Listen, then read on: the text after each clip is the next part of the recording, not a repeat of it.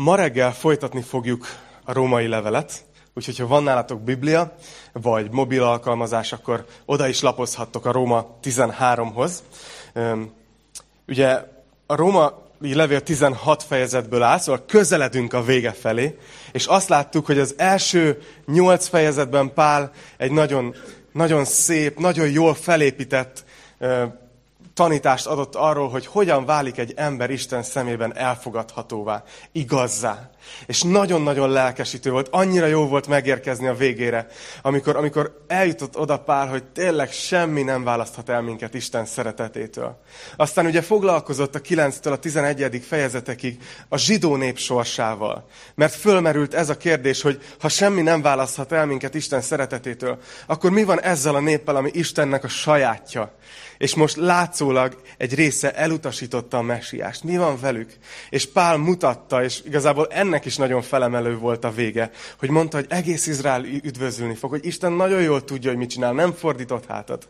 És az egész római levél nagyon bátorító. Viszont itt itt elérkezett ugye az előző fejezetben, a 12. fejezettől elkezdődik az a néhány utolsó fejezet a római levélben, amit úgy fogalmazhatnánk meg, hogy és akkor mi van? Hogyha ez mindig az, ami előtte van, akkor milyen gyakorlati hatása van ennek az életünkre, hogy hogyan éljünk annak tekintetében, amit tanulunk a római levélben. Úgyhogy az előző fejezetben arról beszéltem múlt héten, hogy milyen hatással van az ember életére, hogyha megérti Isten kegyelmét. És csak nagyon gyorsan szeretném fölfrissíteni így a fejünkbe. Ugye arról beszéltem, hogy három dolog a helyére kerül. Ez volt a tanításnak a címe, hogy találd meg a helyed. És azt mondtam, hogy helyére kerül a motivációd az életben. Mert ha megérted a kegyelmet, megérted, hogy Isten mennyire szeret téged, akkor nem az lesz a motivációd, hogy megvalósítsd önmagad, hogy, hogy ebben fejezd ki az értékedet, hanem elfogadod azt a szerepet, amit Isten neked szánt. Ugye beszéltem erről, Pál ott, ott a testről ír, hogy, hogy ne azzal foglalkozz, hogy te fül szeretnél lenni, vagy kar, hanem hogy találd meg az, amivé Isten teremtett, és azt a funkciót töltsd be. Tehát, hogyha a kegyelmet érted, akkor tudod ezt megtenni, mert hirtelen nem kell megvalósítanod önmagadat. Lehetsz alázatos. Aztán beszéltem arról, hogy helyére kerül az önértékelésed. Hogy sem alábecsülni nem fogod magad, sem, sem túl ilyen egós nem leszel. És ugye beszélt erről pár, hogy ne legyetek nagyra törők, hogy, hogy az alázatosokhoz tartsátok magatokat. Nagyon fontos a keresztény életbe, de én azt találtam, hogy az egyetlen dolog, ami engem visszatesz az alázatra, az az, ha, ha tényleg elhiszem, hogy Isten szeret. Ha tényleg elfogadom, hogy én bűnös vagyok Isten szemébe, de azt is, hogy ő teljesen igazzá tett akkor hirtelen nincs mire büszkének lennem, nincs miért így hype magam, hogy, hogy de, azért jó csávó vagyok, nem kell olyan szitukat csinálnom az életbe, hogy kiderüljön, hogy milyen jó fej vagyok, tudjátok, hanem, hanem akkor úgymond megérkeztem. Helyén, helyre kerül az önértékelésem. És végül a harmadik, amire, amiről beszélt Pálapostól, hogyha érted a kegyelmet, akkor helyre kerülnek az emberi kapcsolataid. És ott nagyon sok gyakorlati tanácsot adott és eddig igazából a, a gyülekezetre fókuszált Pál a 12. fejezetben, és hogy a közvetlen környezetedben, a családodban milyen hatása van annak, hogyha megérted a kegyelmet. Hogyha esetleg nem voltál itt, vagy nem hallottad, akkor, akkor javaslom, hogy hallgass meg, nem azért, mert szimpatikus a tanító, nem ezért promózom, hanem, hanem azért, mert nagyon-nagyon jó ez a Róma 12. Nagyon sok gyakorlati tanács van benne. Úgyhogy innen fogunk tovább menni, jó? Innen fogjuk tovább nézni az igét, és mielőtt ezt tesszük, szeretnék egy gondolatot bedobni. Ö, észrevettétek-e az életben azt, hogy folyamatosan hoztok olyan elhatározásokat, hogy jobbá teszitek az életeteket valamelyik területen. Hogy valamit máshogy fogtok csinálni. Mondjuk holnaptól. Vagy ap, apukám mondta, mondta, hogy mostanában nem, nem sűrűn hivatkozok rá tanításból, hogy muszáj valamit bedobni. Ő mondta, hogy ő, ő mindig kírja a, a, a falra, hogy hétfőtől fogyókúrázom, és holnaptól fogyókúrázom, és ezt minden nap elolvassa. Tudod, de hogy vannak az életünkben ilyen, ilyen dolgok, amikor szeretnénk valamit fejleszteni, szeretnénk hozni egy elhatározás, hogy valami máshogy működjön, máshogy fogok a gyerekeimmel viselkedni, máshogy fogok a munkahelyemen viszonyulni, máshogy nem leszek zsörtölődős, nem tudom, csomó ilyen elhatározást tudunk hozni, én ebbe borzasztó vagyok, mert egyébként kitöltöttem egy ilyen tesztet, hogy mik az erősségeim, és, és a, a top 5 erősségből az egyik, az én esetemben, az a, az a, az a ez, ez a maximalizáló. Tehát, hogy én, én mindenből próbálom a leges-leges legjobbat kihozni, ami egy, egy, egy átok is tud lenni egyébként. Aki velem szolgál, azt tudja. de, hogy, de hogy nagyon igyekszem folyamatosan fejleszteni az életemet. És ugyanakkor egy olyan korban élünk, amikor ez szinte lehetetlen. Utána olvastam, és azt mondják, akik ezzel foglalkoznak, hogy konkrétan annyi információ ér minket egy nap alatt, és ezek az információk sokszor arról szólnak, hogy mit kéne máshogy csinálnod, mint eddig, hogyha azt összeszámolnád, az olyan, mint hogyha 34 gigabájtnyi anyagot töltenél fel az agyadba minden nap. Tehát tudjátok, ha valaki megpróbált mondjuk Google Drive-ra, Dropbox-ra feltölteni akár egy gigás valamit, hogy ez mennyi időt vesz igénybe. Most gondolj bele, hogy az agyunkat minden nap 34 gigányi anyaggal terheljük meg. Nem csoda, egy kicsit össze vagyunk zavarodva, hogy ú, mind mindenre kéne figyelnünk az életben. Azt, azt olvastam egy másik cikkben, hogy annyi információ ér minket ma egy nap alatt, mint a középkori embereket egy egész élet alatt, és amennyi a nagyszüleinket egy egész hónap alatt. Annyi információ jut el másokról hozzád, jut el arról, hogy mi történik a világban, mi történik messzi országokban, mi történik a volt osztálytársaddal, és ennyi információ jut el hozzánk nap mint nap. Úgyhogy nem csoda, hogy, hogy egy kicsit így kapkodunk az életben, hogyha hallgatsz egy előadást a YouTube-on arról, hogy a szénhidrát milyen veszélyes, ó, hozol egy elhatározást, ó, kiiktatom az étrendemből a szénhidrátot. Aztán olvasol egy másik cikket, hogy a cukor mennyire káros, akkor a cukrot is kiiktatjuk. Aztán életmódot váltasz, akkor utána valaki megoszt a Facebookon egy videót, hogy a gyerekeknek mennyire fontos, hogy minőségi időt töltsél velük. Ó, holnaptól, mától nagyon sok minőségi időt töltök a családommal. De várj, hogy fogok minőségi időt tölteni a családommal, hogyha el kell mennem bevásárolni mert nem használhatom a normál szénhidrátos cuccokat, ami ott van, és úgy érezzük, hogy á, akarjuk alakítani az életünket, de túl sok az info. És azért beszélek erről ennyit, mert úgy érzem sokszor, hogy, hogy a lelki életünkben is tudunk ilyenek lenni. Hogy néha, sőt, az életünkben nehéz megtalálni hogy hol az egyensúly mondjuk az evilági dolgok között, ami mindannyiunknak az élettel jár, igaz? Be kell menni dolgozni, be kell fizetni csekkeket, nem tudom, el kell intézni csoportos beszedési megbízást, bankszámlaváltás, nekem volt most ilyenekben részem. És emellett ugye van egy lelki életem, kapcsolatban kell lennem az Istennel, jó lenne, ha szolgálnék, nem ártana imádkozni, meg Bibliát olvasni. Tehát, hogy hol van ezekben az egyensúly? Elmész egy konferenciára, és úgy jössz haza, hogy mostantól minden ima alkalmon ott leszek. Mostantól napi egy órát fogok bibliaolvasással tölteni. Úgy fellelkesülsz, hogy most, most minden más lesz. És aztán rájössz másnap, hogy ajaj, azt hiszem, hogy dolgozni is kell, mert különben a Bibliával a kezembe fogok éhen halni. Szóval, hogy hol van az egyensúly? És a Róma 13 erről szól. Hogy tudunk egy egyensúlyban lévő keresztény életet élni? Amikor lelki dolgokra is elég türelme, türelmünk van és időnk van, de nem hanyagoljuk el a világi dolgainkat sem. Úgyhogy erről fog Pál egy vezérelvet adni, ami ezeket a kérdéseket mind megválaszolja. És onnan fog indulni, hogy mi a szerepünk a társadalomban. Tehát ne jegyetek meg.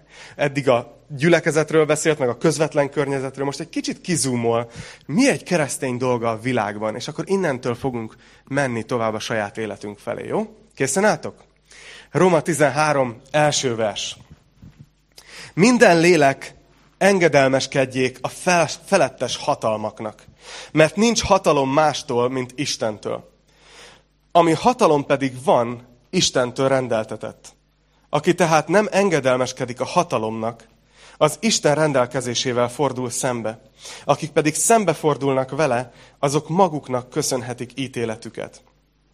Mert nem a jó cselekedet miatt kell félni az előjáróktól, hanem a rossz miatt. Azt akarod, hogy ne kelljen félned a hatalomtól? Tedd a jót, és dicséretet kapsz tőle. Mert Isten szolgálja ő neked a jó elősegítésére.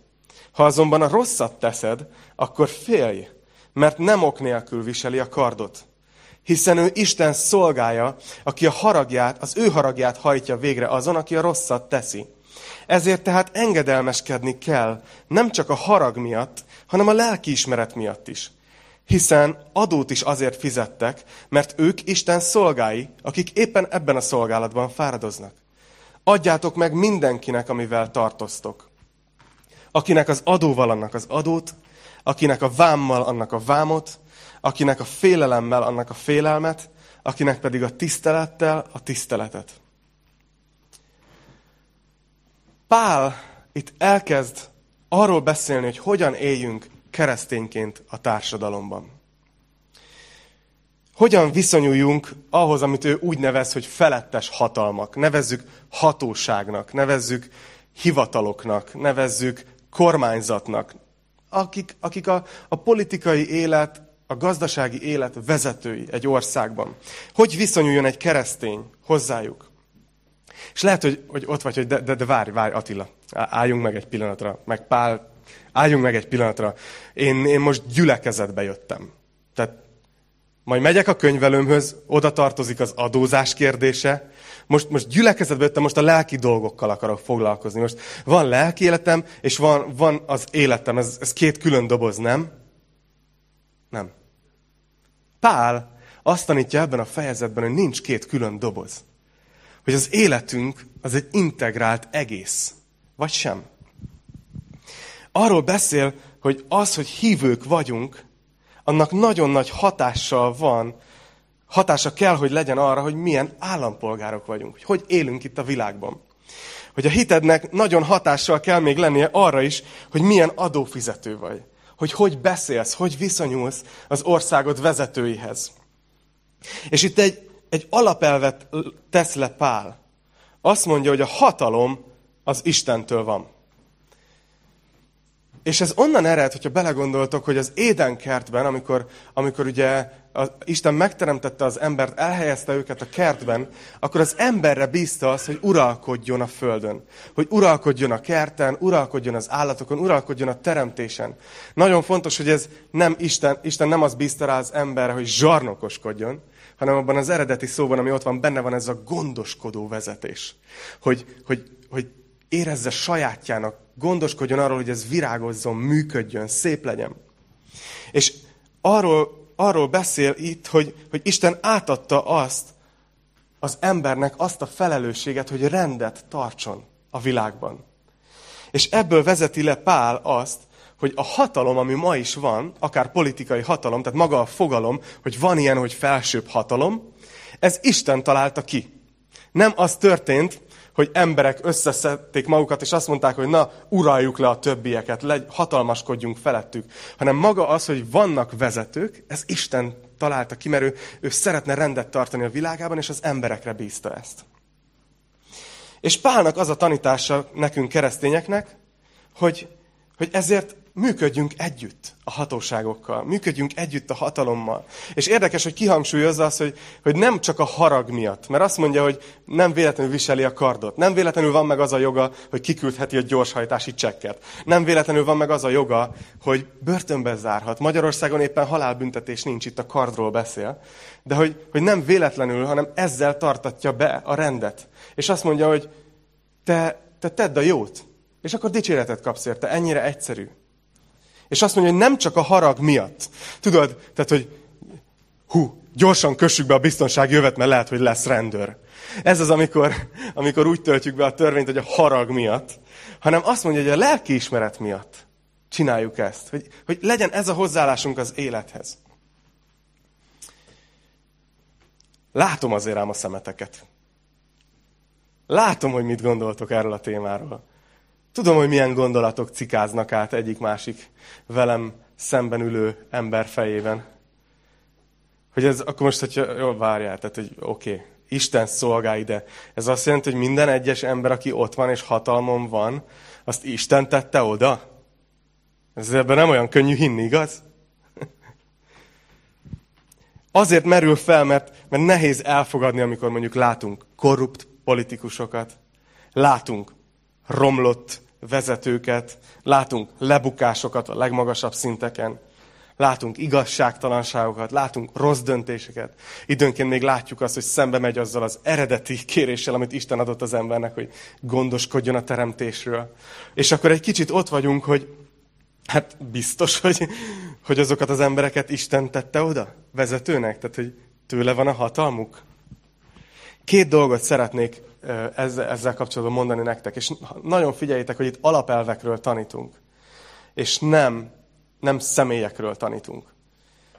Az egyik dolog az ez, hogy, hogy Isten adja a vezetőket. A Bibliában nagyon sokszor látszik ez, hogy megengedi akár azt, azt mondja az egyik perzsa királyra, hogy ő az én szolgám, aki az én akaratomat hajtja végre. Ez a király, ez Izrael ellenséges volt.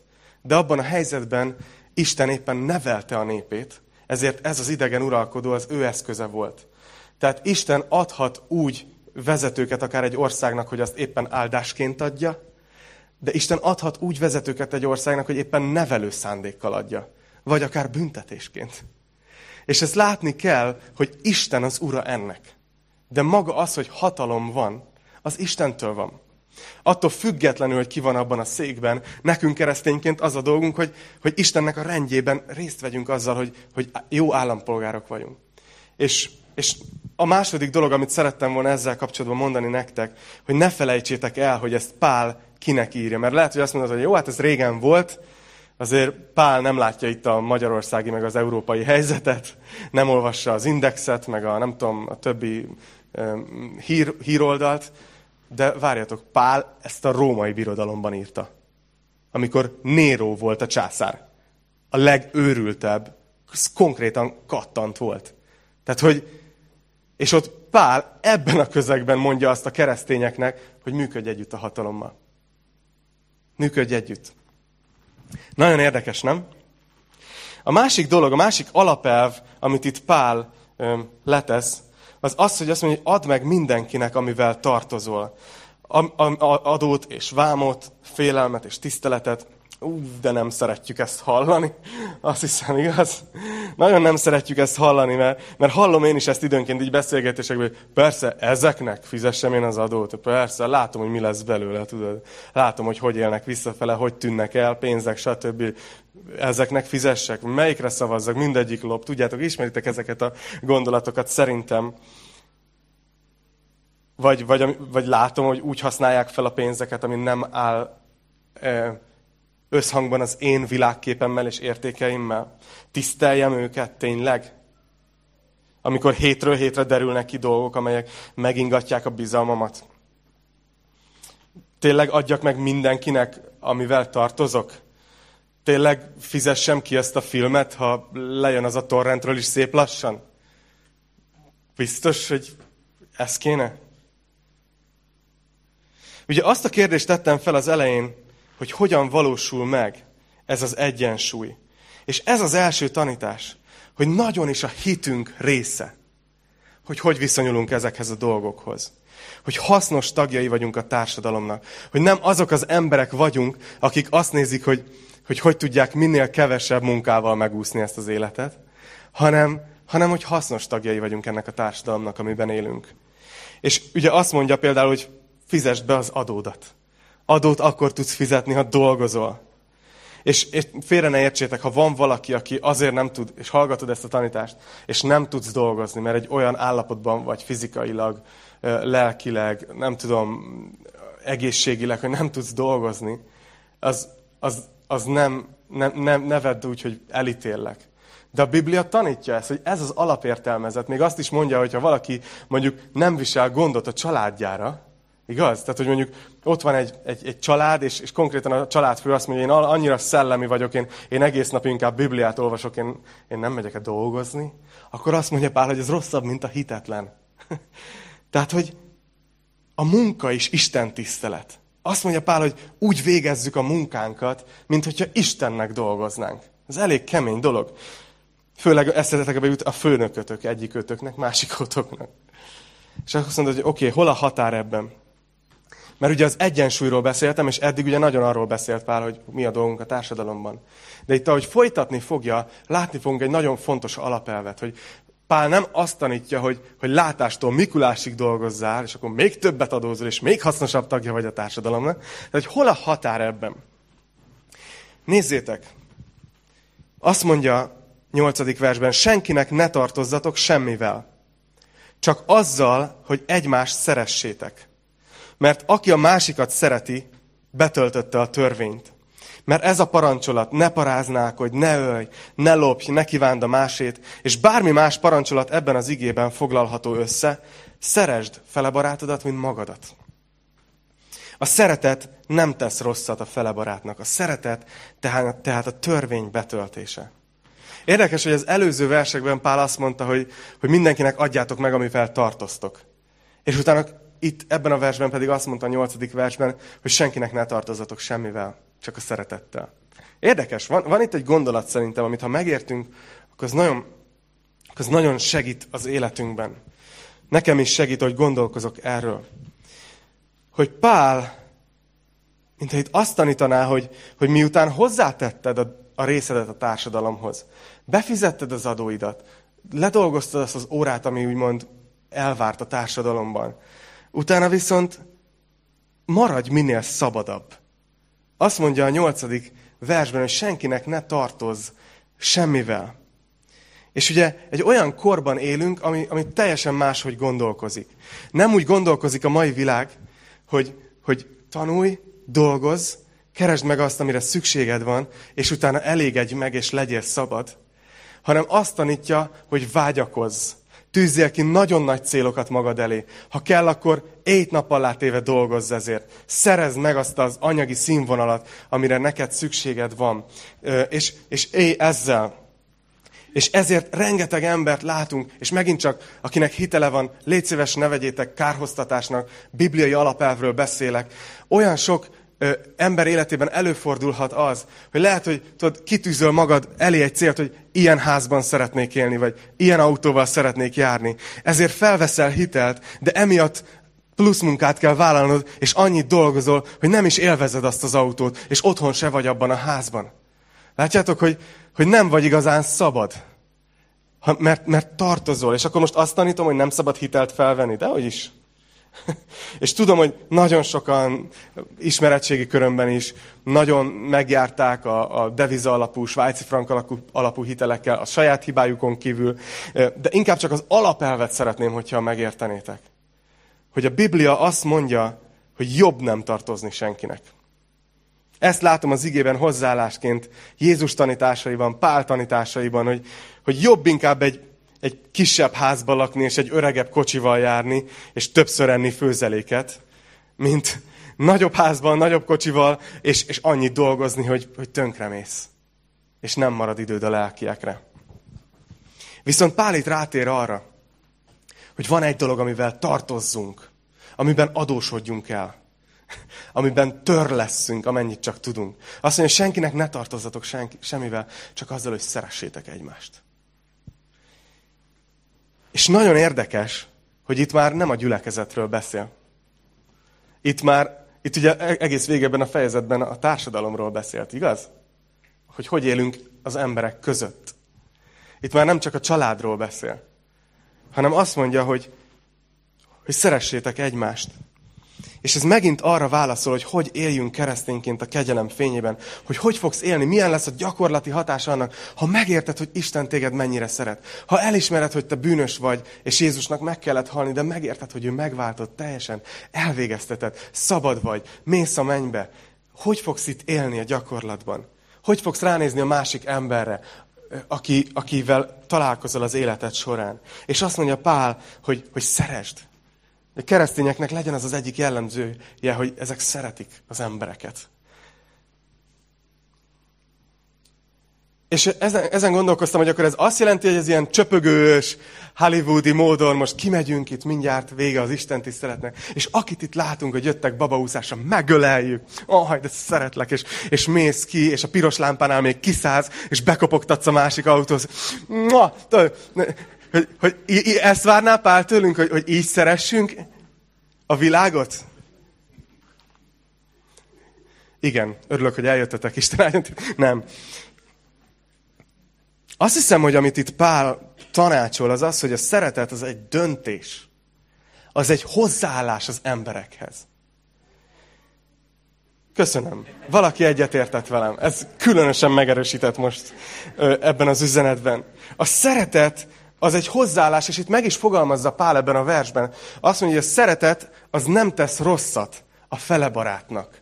Hogy mi keresztényként élhetünk úgy, ha egyensúlyban akarjuk élni az életünket, hogy, hogy szeretjük az embereket, hogy jót akarunk nekik, hogy alapvetően arra törekszünk, hogy, hogy jót tegyünk másokkal, nem arra, hogy, hogy ami nekünk jár, azt megszerezzük, és a többiek meg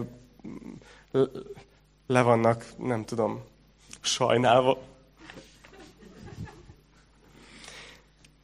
Ezt már mondtam múlt héten is, de bennem van, és még egyszer elmondom, hát ha valaki nem volt itt, és pont hallania kell, hogy egy keresztény szerintem, ha érti a kegyelmet, akkor nem lehet kekeckedős.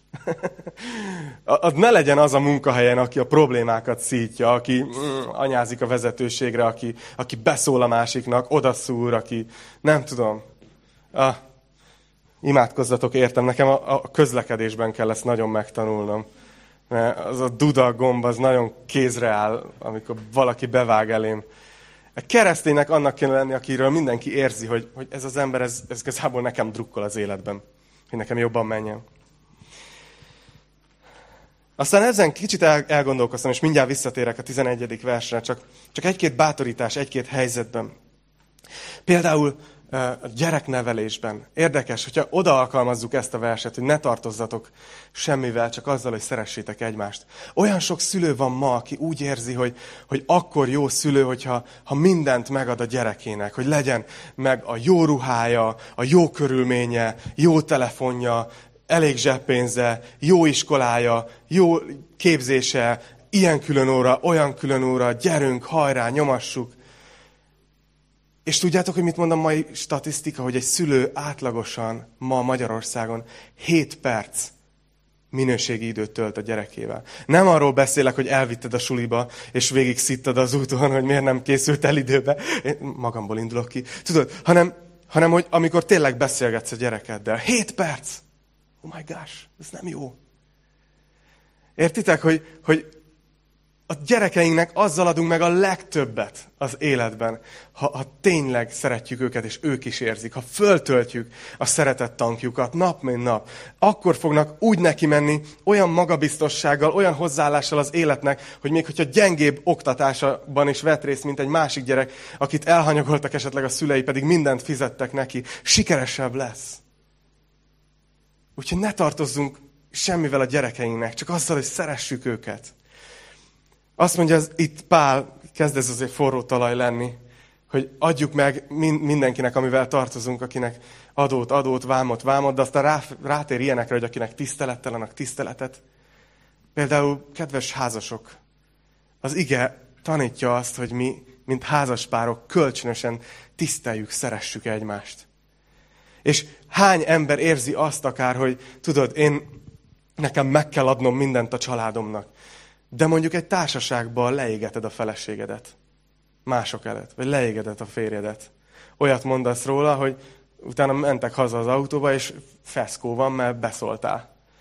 Hogy, hogy szerintem ezek a dolgok, hogy ne tartozzunk semmivel, csak azzal, hogy szeressük egymást, ez egy annyira egyszerű alapelv, és, és segít egyensúlyba tartani talán, még, még gyakorlati döntéseket is hozdunk. Na jó, tovább megyek, mielőtt nagyon Mindenki besüllyed a székbe. Szóval Pál eddig ezt tanította, hogy éljünk egyensúlyba. Azt mondja, hogy legyél jó állampolgár, de maradj minél függetlenebb, miután beletetted a részedet.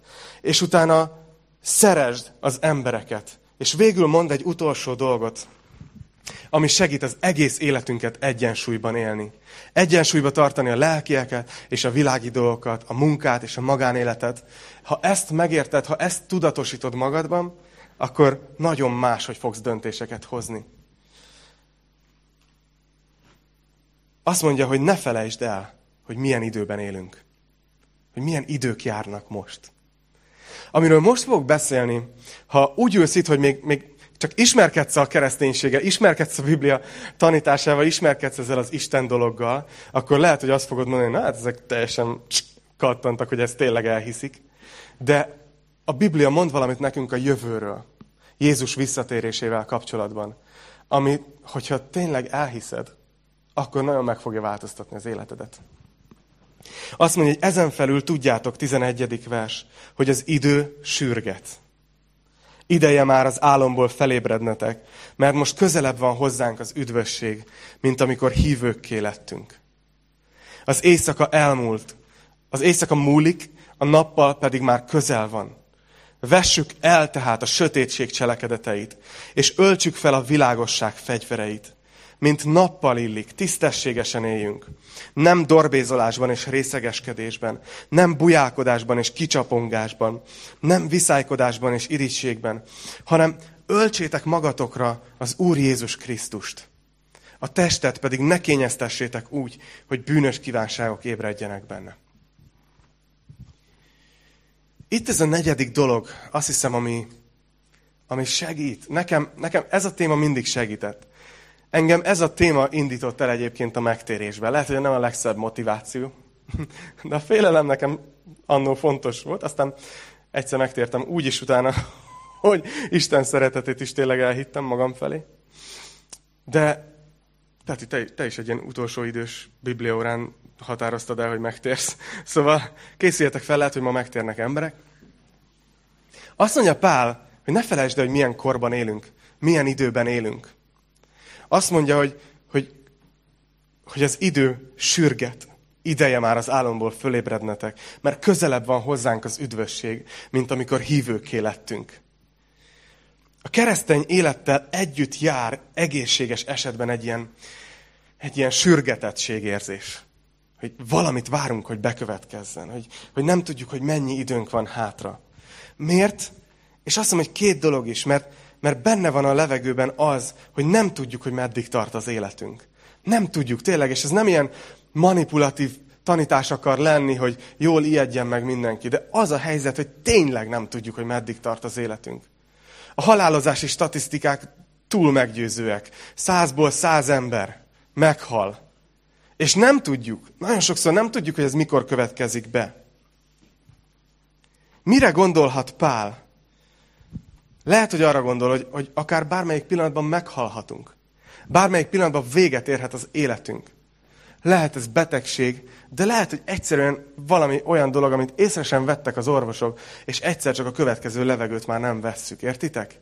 Hogy, hogy nekünk annyira szabadon kell élnünk, hogy ez, ez bármikor megtörténhet. Bármikor bekövetkezhet, hogy hallgatod a Hillsong legújabb albumát, és, és egy autó elcsap, és egyből a mennybe folytatod. Szóval, hogy, hogy az, a, az a helyzet, hogy ez most elviccelem, de ezt tudjátok, hogy ez nagyon komoly dolog.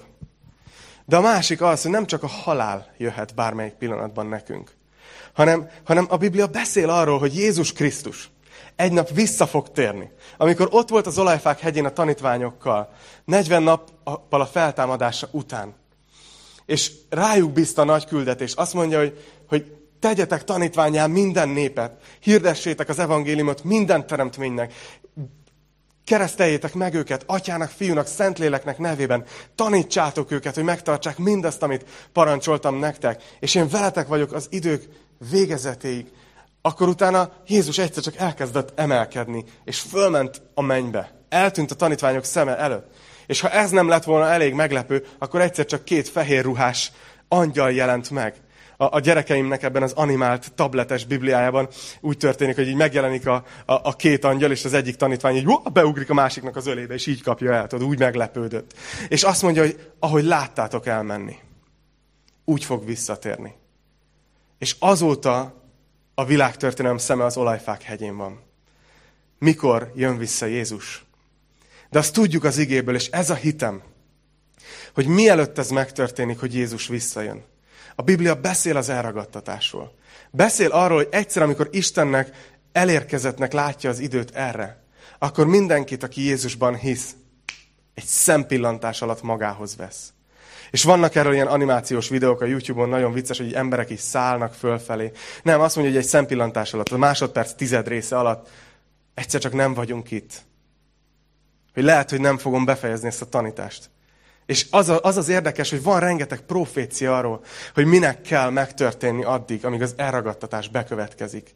És nincsen egyetlen olyan profécia sem, ahogy én értem, ami még beteljesülésre várna. Amit most élünk, az, az szó szerint a kegyelem napjai. Hogy Isten még várja azt, hogy kik azok az emberek, akik még hallják az evangéliumot, és azt mondják, hogy elfogadom. Hogy én is Jézushoz akarok tartozni. De nem tudjuk. És azt mondta Jézus is, hogy sem a napját, sem az óráját nem tudjuk. Ő sem tudja. Lehet, hogy annyira várná az emberek megtérését, hogy soha nem jönne vissza. Hát, ha még egy. De az atya egy ponton azt fogja mondani, hogy most. És, és azt mondja Pál, hogy éljünk úgy, hogy tudjuk, hogy az idő sürget. Hogy, hogy közelebb van hozzánk az üdvösség, mint amikor hívők lettünk. És mit tanácsol Pál ennek a fényében? Azt mondja, hogy ideje az álomból fölébrednetek. Nem tudom, hogy érzitek, hogy néha olyan tompák, tompák vagyunk az életben, hogy csak éljük minden nap egymás után. Sógorom szokta mondani így hétfő reggel, hogy na, beugrunk megint a darálóba, vagy a mókuskerékbe, és nyomjuk, nyomjuk, nyomjuk, és észre se vettük, megint elment egy hét, megint elment egy hét, megint elment egy év, megint elment egy évtized. És ilyen tompán éljük az életünket, és görgetjük a Facebookot, és görgetjük az Instát, és sose fogy ki. Valahogy le vagyunk tompulva, és azt mondja Pál, hogy nem. Legyél éber. Ébredj föl az álomból. Enivel még meg kell beszélnem, hogy mi történt ma éjszaka. Aludtam, és egyszer csak éreztem, hogy a fejem, rám léptél, vagy, vagy le, leütöttél, vagy nem, nem, nem tudom mi volt, de amikor az ember alszik, akkor, akkor ugye nincs teljesen magánál. És azt, és azt mondja Pál, hogy lehet így élni az életet, hogy úgy érzed, hogy érnek hatások, de nem tudod igazán, hogy mi történik veled. És azt mondja Pál, hogy ébredj föl, hogy éld úgy az életedet, hogy éber vagy, hogy tudod, hogy milyen időben élsz. Nem tudom, hogy valakinek szól-e ez ma. Hogy lehet, hogy itt az ideje egy kicsit kevesebb cicás videót nézni a YouTube-on. Egy kicsit kevesebb akármit csinálni. Netflix, nem tudom. És egy kicsit éberebbnek lenni. Emlékeztek arra a példázatra? A tíz szűz példázatára. És az van, hogy várják a vőlegényt. Tíz szűz, és, és, és mindannyian elálmosodnak, ugye mindannyian elalszanak de öt az okos volt, gondoskodott arról, hogy éber tudjon lenni. És Jézus ezt hozza ki a végén, tanításként, hogy, hogy legyetek éberek. Nem tudom, hogy a te életedben mit jelent az, hogy éberen tartod magad. Nem tudom. Lehet, hogy az, hogy keresel valakit, akivel rendszeresen együtt imádkozol. Lehet az, hogy kiírod a, a, az éjjeli szekrényedre az, hogy, hogy közelebb van hozzám az üdvösség, mint amikor lefeküdtem tegnap este. Valahogy tartsátok magatokat éberen. Aztán a második dolog, amit Pál tanácsol, és ezzel fogom befejezni, azt mondja, hogy vessük le a sötétség cselekedeteit, és öltsük fel a világosság fegyvereit. Képzeljétek el, van kis tartsán egy szemétlerakó, remélem senki nem perel be a tanítás miatt. A, a, vannak ilyen, ilyen Facebook csoportok, meg minden, és kis tartsaiak beszélgetnek egymással, hogy, hogy mi ez a büdös. Vannak emberek, akik nem tudnak szellőztetni, meg, meg nem merik kinyitni az ablakot, mert időnként olyan bűz terjeng a városnak egy bizonyos környékén. És meg volt feljelentés, kivizsgálás, és érdekes módon az történik, hogy amikor hivatali időben, nyitvatartási időben kimennek a hivatal ellenőrei, mindig valahogy minden rendben van, de eljön a sötétedés, és valami írtó büdös kezd terjengeni. És ha belegondoltok, ilyen, így működik a világ, igaz? Hogy éjszaka történnek a betörések, éjszaka történik az emberkereskedelem, éjszaka történik a, a drogterjesztés a legnagyobb részben. Amikor sötét van, az éjleple alatt nagyon sok minden, akkor történik a gumiégetés. Akkor történik minden. És azt mondja Pál, hogy mi éljünk úgy az életben, hogy tudjuk, hogy, hogy múlik a sötétség, és, és most már a nappal időszaka van. Hogy éljük úgy az életünket, hogy úgy olyan tetteket tegyünk, ami a világossághoz illik. Ami, ami nem akad le senki, hogyha ránéz az életedre. Hogy ez, ez hogy? Hanem, hogy azt mondja, hogy öltsük fel a világosság fegyvereit. És érdekes, hogy kétszer is szerepel ez a gondolat itt. Mi az, mi az hogy, hogy, hogy fölölteni a világosság fegyvereit? Utána azt mondja pár versek is, hogy öltözzétek fel Jézus Krisztust. hogy az ige beszél erről, hogy mi Jézus Krisztusban vagyunk.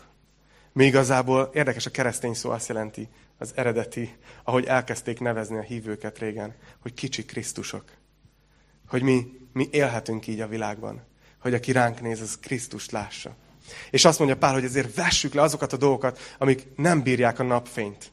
Azt mondja, hogy vessük le a, a viszálykodást. A, hogy, hogy is volt? Vessük le dorbézolásban, részegségben, nem bujálkodásban és kicsapongásban, nem viszálykodásban és irigységben éljük az életünket. És nem tudom, hogy észrevettétek, hogy nagyon könnyen tudunk arról beszélni, hogy igen, a részegség, meg a bujálkodás, meg a kicsapongás, azok nagyon durva dolgok, de észrevettétek, hogy a sötétség cselekedetei között ott mondja Pál a viszálykodást. Csak szólok, hogy az mit jelent. Az azt jelenti, amikor feszkó van közöttünk. És azt mondja, hogy vessétek le az irigységet az azt jelenti, amikor irigy vagy valakire, valamiért. Azt mondja Pál, hogy ezek nem illenek a világossághoz. Ezt, ezt vessük le, és inkább öltözzük fel Jézus Krisztust. És így éljük az életünket. Szóval ezzel szerettem volna a mai, napotok, mai napon bátorítani titeket, a gyülekezetet, hogy hogy Pál szerintem nagyon jó gyakorlati tanácsokat ad ebben a részben, hogy hogy éljünk egy olyan életet, ami egyensúlyban van. Ahol nem folyamatosan kapkodod a fejed, hogy ezzel is foglalkozni kéne, ezzel is foglalkozni kéne, ez is fontos, az is fontos, hanem, hanem van egy értékrended, hogy mi alapján éled az életedet. És ezt mondta, hogy legyél jó állampolgár, járulj hozzá.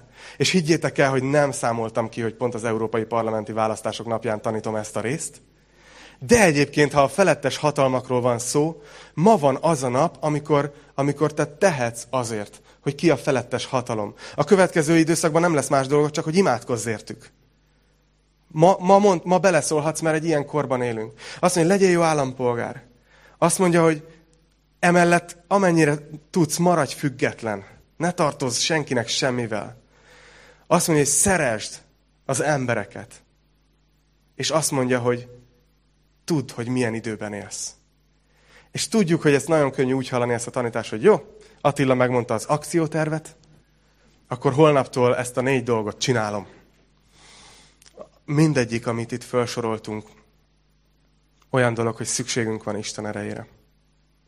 A Szentlélek segítségére. Szükségünk van a Szentlélek segítségére ahhoz, hogy tudjuk tisztelni a felsőbb hatalmakat. Szükségünk van a Szentlélek segítségére ahhoz, hogy ne legyünk szűkmarkúak, és befizessük az adónkat. Szükségünk van a Szentlélek segítségére ahhoz, hogy ne vállaljuk túl magunkat, és addig nyújtózkodjunk, amíg a takarunk ér. Szükségünk van a Szentlélek erejére és segítségére, nagyon-nagyon sok erejére ahhoz, hogy mi szeretni tudjuk az embereket, akik lehet, hogy átgyalogolnak rajtunk, lehet, hogy rosszat tesznek nekünk. És szükségünk van a Szentlélekre, hogy betöltsön minket nap, mint nap, hogy ébren tartsa bennünk a hitet, hogy Jézus visszajön. Mindig készen várjuk őt. Jézus visszajön. Imádkozzunk.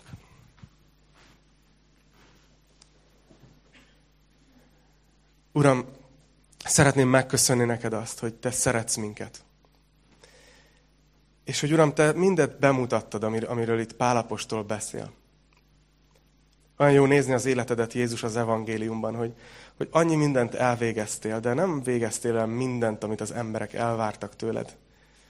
És, és mégis azt tudtad mondani az életed végén, hogy, hogy elvégeztem, amit rám bíztál, atyám. És annyira szeretnénk így élni is, mi is az életünket, Uram. Nem egy ilyen tompa, mókus kerékben, hanem, hanem kiegyensúlyozottan a te embereidként, de közben így egyik lábbal a mennyben, másik lábbal a földön. Uram, amíg el nem viszel minket.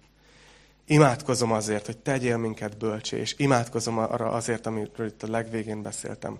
Imádkozom, hogy tölts be minket ezt te erőddel. Uram, hogy értsük meg nem csak azt, hogy mit kell tennünk, hanem a mögötte húzódó miértet. Hogy mi a te szíved velünk kapcsolatban, hogy, hogy mi az, amit ránk bíztál, hogy miért vagyunk még mindig itt a földön. Uram, kérlek, hogy tegyél minket bölcsé. Kérlek, hogy törzs be a gyülekezetet a te szent lelkeddel. Hogy tudjuk hirdetni a te evangéliumodat. Tudjuk hirdetni azt, hogy te megváltottál minket. Tudjuk felvállalni, Uram, azt, hogy te vagy a megoldás, és hitelesen képviselni ezt. Kérlek, tölts minket erővel, hogy legyünk a te tanúid, ezen a héten is, ami előttünk áll. És kérlek, hogy te maradj velünk, ahogy megígérted az ígéretet szerint a világ végezetéig, minden napon, vagy amíg végigér az életünk, vagy amíg vissza nem jössz Jézus, és várunk téged vissza. Te nevedben imádkozunk. Amen.